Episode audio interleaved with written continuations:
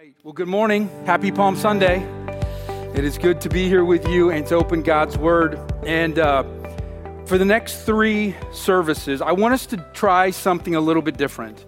We've never done, we've never looked at the Gospels um, at a kind of a 30,000 foot view. We've entered, generally, what we do during Passion Week is we enter uh, into a, a, specific story and we, and we, and we kind of parse out uh, a specific part of Scripture. But I want us to think for uh, in terms of eight days. And I want you to think, okay, this is Palm Sunday. Because if you look at the Gospels and you see how much each individual gospel is given to the last week of Jesus, it's, it's, it's huge. It, it matters a ton. And I think in, in a number of ways, Jesus was saying what he said but he was also, if you, if, if you kind of move up and you see the whole of these eight days, there's a whole nother message that God is coming to save the world, and he, and he has these macro themes. And so I want us to think um, as Jesus is coming into, he's done all his ministry. Remember, he's roughly 33 years old. And remember, Jesus is a Jew, right? He is, he's functioning as a rabbi. And when you think about Jesus on Palm Sunday, I want us to start at the very beginning because I want us to remember what happened in Genesis 3. This is, this is what, how, how Adam and Eve were pushed out, pushed out of the garden.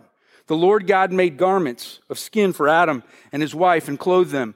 And the Lord God said, The man has now become like one of us, knowing good and evil. He must not be allowed to reach out his hand and take also from the tree of life and eat and live forever.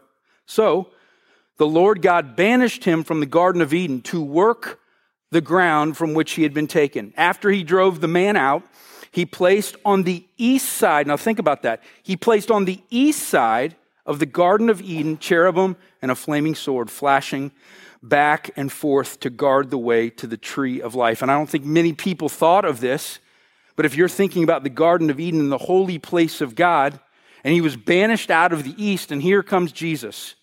He's saying, What, I'm, what am I going to do? I am going to what? I'm going to um, recreate what was lost. How am I going to do that? I'm going to come in. I'm going to come into the holy city on, from the very direction that, that we were banished out. Because who is Jesus also known as? He's the second Adam. He's coming back into the garden after never ever sinning, saying, Hey, I'm going to come in and I'm going to make it perfect again. I'm going to, I'm going to renew and restore the earth. And so when you think about, look at this he comes, think of the green, the green line. That's where Jesus came in from the Jericho Road. You see how it gets uh, kind of deserty and mountainous. And he comes and you see Bethany. And that's where Mary and Martha lived. And that's where he was right before he comes in. He's, and, and Bethany is, and I'm, I'm not kidding, it's if you walk from here uh, roughly to Ellie's restaurant. I mapped it out on Google Maps, right? Ellie's, a little past Wendy's, okay?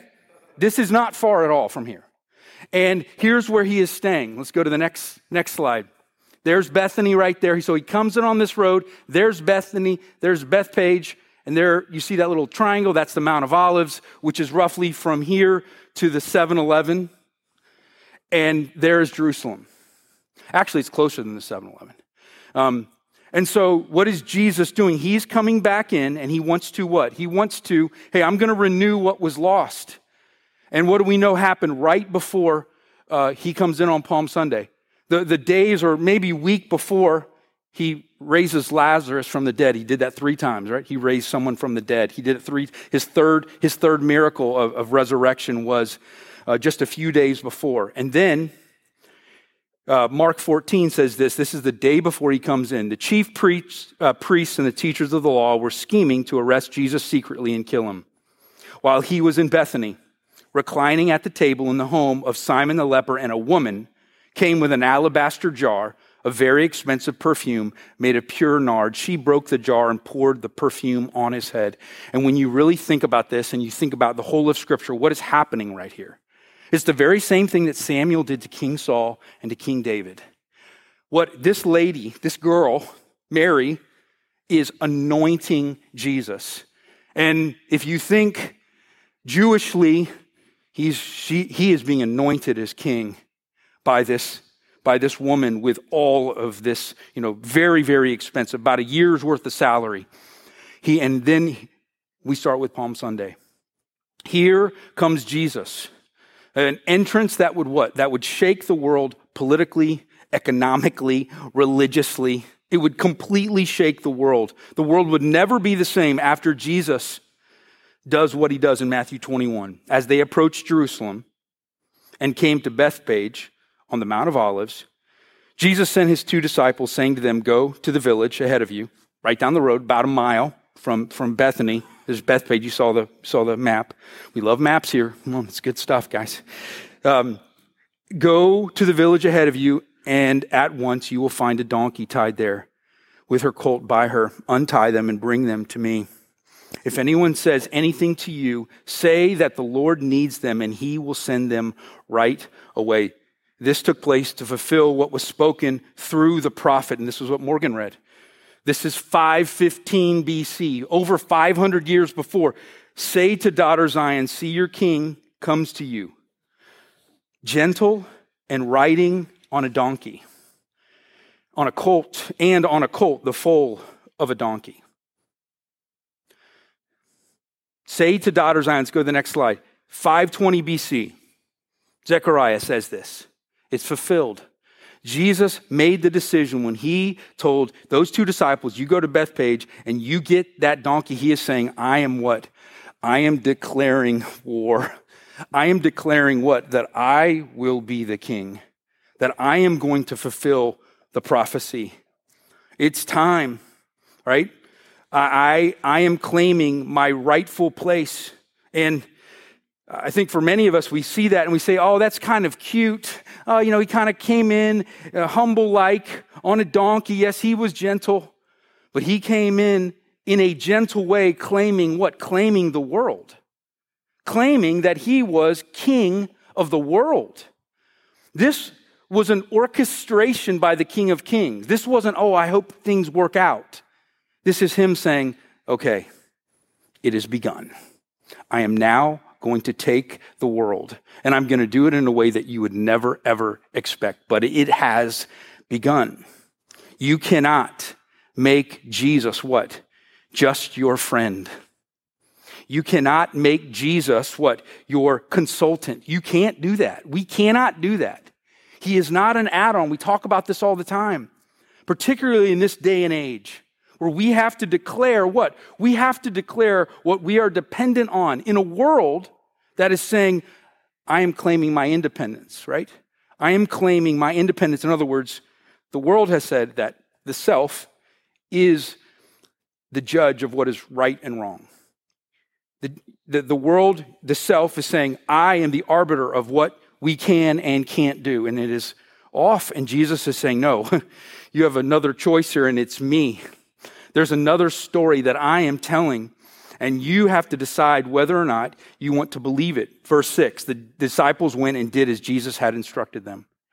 They brought the donkey and the colt and placed their cloaks on them for Jesus to sit on.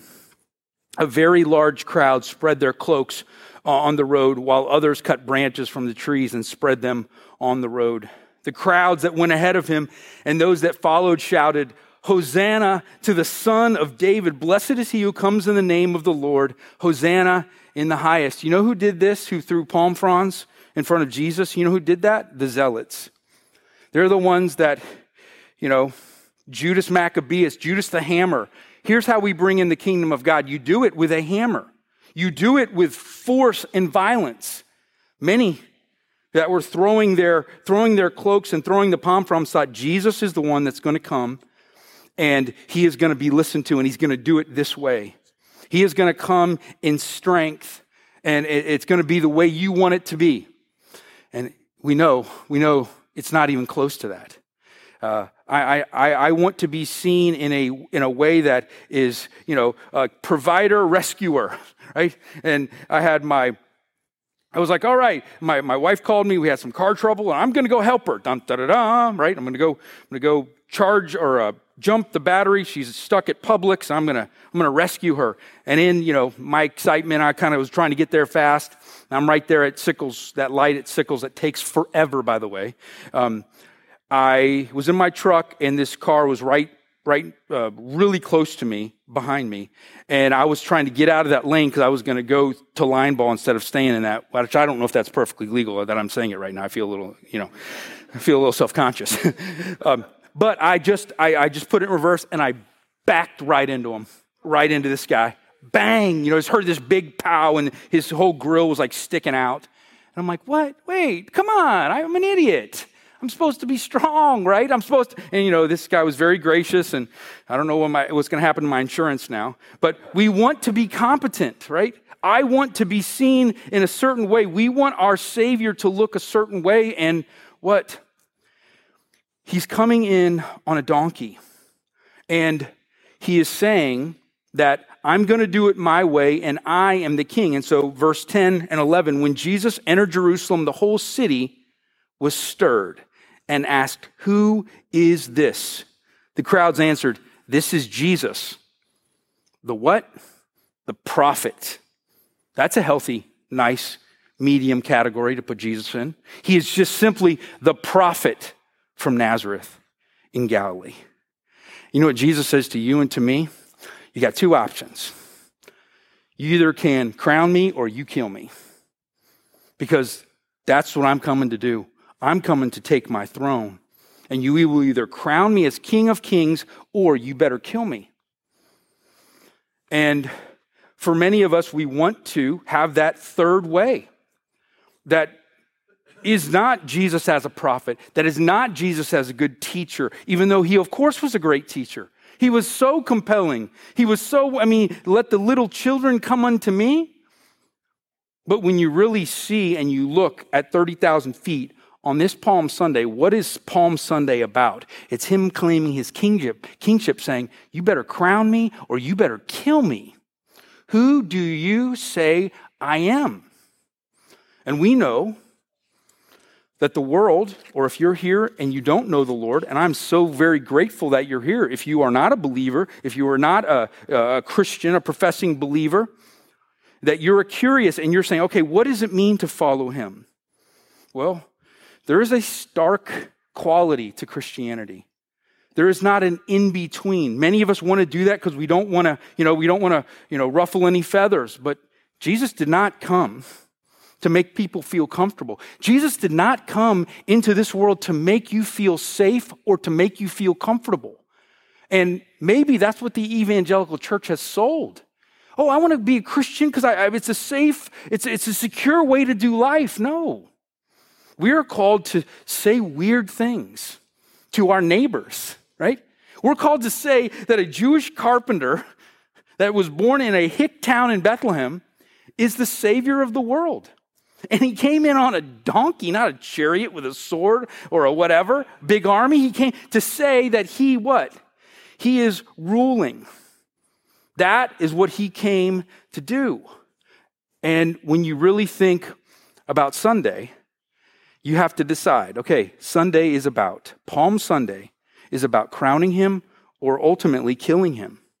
And through the week, what do we see? That people begin to sniff test and the Sanhedrin said, okay, who is the, this guy? No, no, no. He doesn't, he doesn't interpret the Torah right. You know, he says his yoke, which is the Jewish term for your interpretation of the law, he says his yoke is easy and his burden is light. No, the Sanhedrin say, no, it's not. If you follow Jesus, it is heavy. It is a weight on you and you feel guilt and shame all the time. This guy is saying, no, no, Come to me, all who are weary and heavy laden, and I will give you rest. You have to crown him or you have to kill him. Where are you this morning? How do you talk about King Jesus to your neighbor, to your dad who's a non believer, to, to maybe even your spouse or your son or your daughter? How do we talk about Jesus? As a nice guy, right?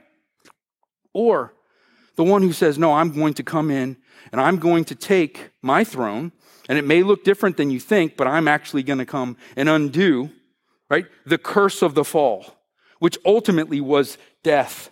I'm going to take death that was brought to Adam and Eve, and I'm going to reverse it.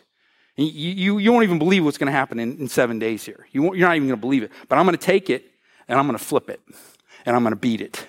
and that's going to be your only hope. And all you have to do is have faith that I'm the king of the world. That's what Palm Sunday is about.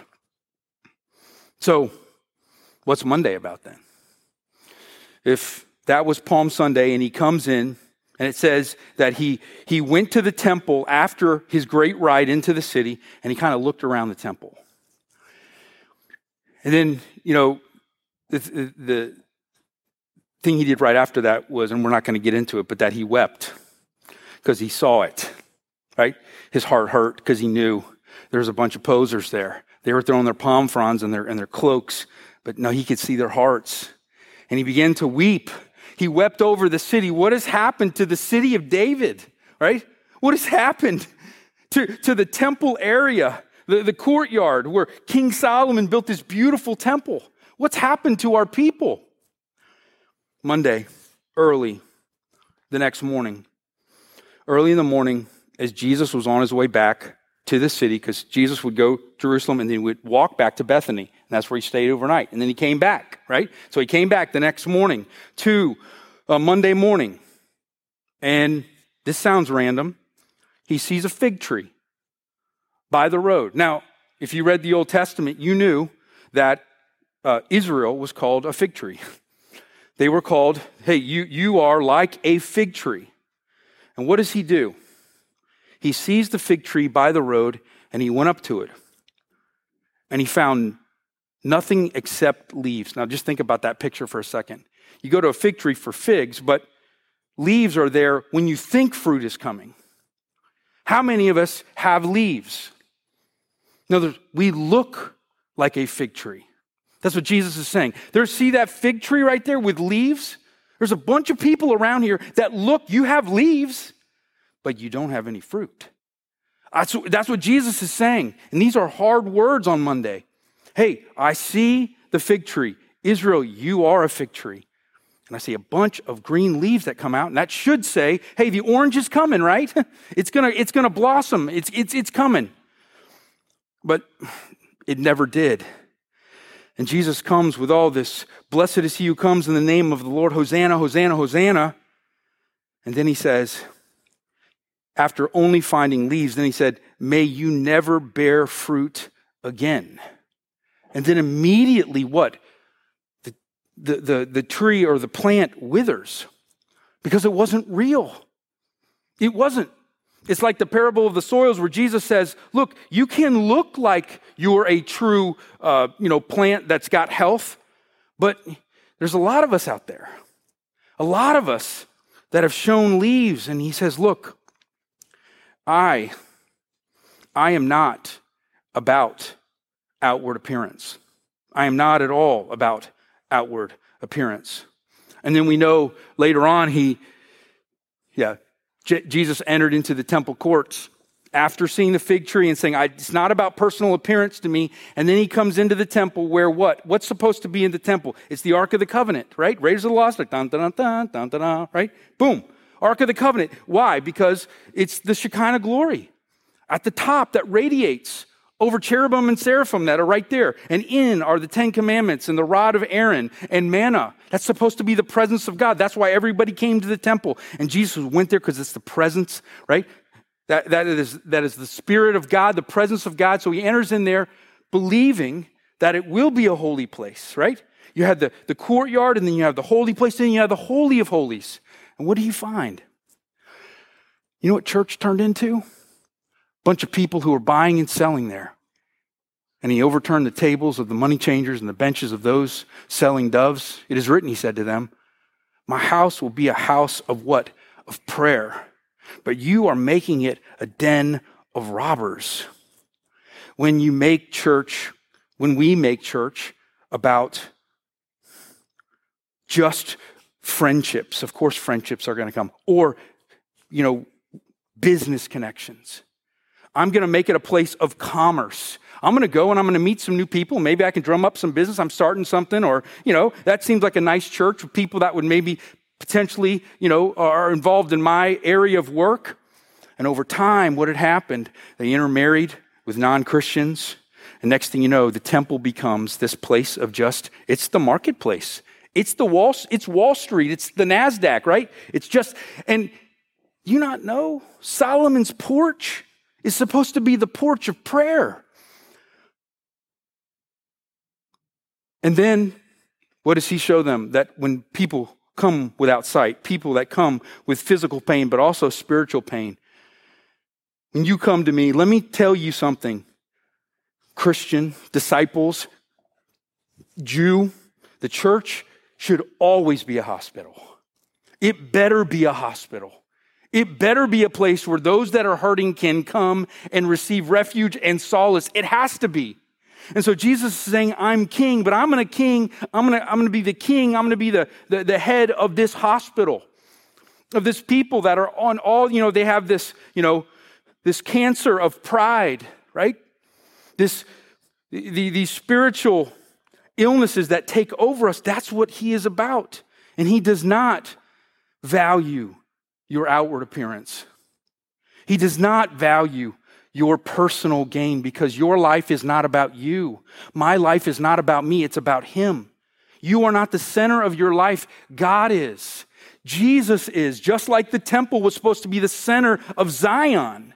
And what Jesus knew and he could see, it wasn't anymore. This whole story of the Passion Week is reorienting our life around Him. And maybe your story has been about you or your paycheck or your marriage or your kids or your family or your influence. It's not. That's not why God knit you in the, in the womb of your mom. He did that so that you would praise Him. So that when we sing the first four songs, right? First two a little bit more upbeat, second two not as quite as upbeat, that we can sing praise, right? Sing songs of praise and worship songs of praise and contemplation about He, how He is the center. And Jesus is saying, I know you, you may want your appearance, Jew, or your personal gain to be, but let me tell you on Monday of Passion Week, it's not. You're a, you're a withered fig tree. I'm going to come into the temple and I got to cleanse it, right? It's, it's about calling us out. And so Sunday is about claiming his kingship, and Monday is about Jesus telling you in his kingdom, here's what he values. Do you have the same value system? Do you see him as what? As the King of Kings and the Lord of Lords? And you know what? I take on the values of my king. And so, you know what? Was Jesus rich? No. Was Jesus married? No. Did he live life abundantly? Yes. Why? Because he was with his Father at all times. And many of us think, well, you know, I need to be married or I need to have kids or I need to have money. That validates me. Jesus had none of those. And he lived life, an abundant life. And this story is about him. It's not about you. Will you make him your story? Will you tell this to your kids? Would we have enough courage to say, you know what, guys? We need to sit here Palm Sunday lunch and we need to talk about how Jesus is the king and, you know, pal, it's not your grades. Baby doll, it's not, you know, you, you being okay. It's really about have we made him number one? Man, nothing would make Jesus smile. Nothing would make God, you know, raise his hands and, and yell for joy than if his people do that. If his people come together and make it about him. Nation will rise against nation. Moving on to the very next day, he goes back to Bethany and he comes back again to Jerusalem. Nation will rise against nation. Here's what's going to happen, Jesus says. Let me tell you about the future. Here's what's going to happen churches will come against one another, nations and kingdoms will come against one another. There will be massive fracturing. And so, what needs to happen?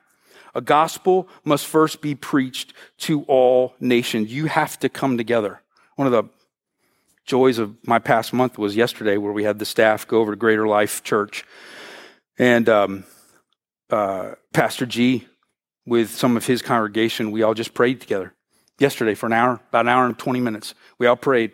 We just prayed together. We sang some worship songs and we read some scripture heard a few little testimonies, but we prayed together. Two churches that could easily be coming at one another, blaming one another, saying, You're wrong. No, that, no, you're wrong. And you know what? we love the same Jesus, right? Amen? We do. And it's, he is the unifier here. And it was gorgeous. And you know what we did? We locked arms and we said, He is the point. Not my pain, not my opinion, not my distinctive, not my perspective. He is the point. Palm Sunday, Jesus came on Sunday to claim his kingship, on Monday to say, Look, my rule and reign doesn't value outward appearance and personal gain, and it's tough here. But let me tell you what's coming. So you better, you better be ready. Because if you look at what he says on Tuesday, it's a bunch of little sermons. You know what a lot of it's about? Hey, what's coming? Um, because you know what? You need to be on guard. Mark 12, 13 says, Every, everyone will hate you because of me. I mean, think about our world right now. When you claim Christ and you say that the Bible is our starting point for knowledge, I mean, we know now more than I have ever felt in my lifetime. The world hates that. When I said, you know, two weeks ago that, hey, when Jesus says in Mark 10, God made you male and female in the womb of your mom, that God assigns gender, the world hates that stuff. That, that's hate speech to them. And all we're saying, no, no, no. No. We understand where you're coming from. We get it. You are the point. You are the starting point for truth for you. That's not my starting point. Sure, it'd be a lot easier if I believe something else, particularly now, but you know what? This is the starting point for us, and it's what Jesus says is truth. Everyone will hate you because of me, he says, but the one who stands firm to the end will be saved. But about that day or hour, no one knows. Not even the angels in heaven, nor the Son, but only the Father, right? knows what? When Jesus is coming back, when he is going to fully make all things new and all things perfect. But here's what he asks us to do Westtown, I need you to be on guard, and I need you to be alert. You need to live with some urgency. You do not know when that time will come because when he describes it, he says, No one will know, and it's going to be like this a thief in the night. So anybody who says that they know when Jesus is coming back, they're quacking, right? They have no idea. No one does. And he's going to come when he's going to come on his timetable. And you know what? He says it's going to, I don't know exactly what that means. Jesus talks cryptically a, a, a lot of times in, in, the Gospels, but that's what he says. We, that's the way in which we are to, to live life vigilantly. And I want us to be ready. So when the world begins to hate you, and the church is fracturing because we're staring at other people and not staring at Jesus. Here's what he says to us, Westtown. You got to stay on the word. You got to stay rooted in the word. And if you get off, man, that stuff becomes jello. Because, hey, in 10 years from now, something else will change. There'll be some new trend, there'll be some new thing that we've probably never heard of. But we know that the Bible never changes. And if you know that, and you're rooted in the truth and you know that you are created imago Dei, here's what Jesus says also on Tuesday. He says, Everyone in this room has been given a talent. And I need you to think this way on Tuesday. You need to be urgent and vigilant. You need to be watchful and not fracturing, but I need you to know this. For it will be like this. This is Matthew 25. For it will be like a man going on a journey, who called his servants and entrusted them to his property. To one, he gave five talents, to another, two, to another, one, to each according to his ability. Then he went away. He who had received the five talents went at once and traded with them, and he made five talents more. So also, he who had the two talents made two talents more. But he who had received the one talent went and dug in the ground and hid his master's money. The talent you have is not your talent, it's his talent. And you are not allowed, you are not prescribed to take your talent and just not lose it. You have to go and sow it. That's what he's saying. And he, who also had the two talents, came forward saying, Master, you delivered, uh, you delivered to me two talents. Here, I have made two talents more. His master said to him, Well done, good and faithful servant. You've been faithful over a little. I will set you over much. Enjoy, enjoy, enter into the joy of your master. He also, who had received the one talent, came forward saying, Master, I knew you to be a hard man, reaping where you did not sow and gathering where you scattered no seed. So I was afraid. And I went and hid your talent in the ground. Here's your talent. Here's here, you have what is yours. But his master answered, answered him, You wicked and slothful servant. You knew that I reap where I have not sown and gather where I scattered no seed. Then you ought to have invested my money with the bankers. And at my coming, I should have received what was my own with some interest. So take the talent. Uh, so take the talent from him and give it to him who has the ten talents. For to everyone who has will more be given, and he will have an abundance. To be a Christian is to what? To invest is to what? Is to risk. There is no safe way. Jesus entered into his very death. You have no idea what your courage, how God will use it.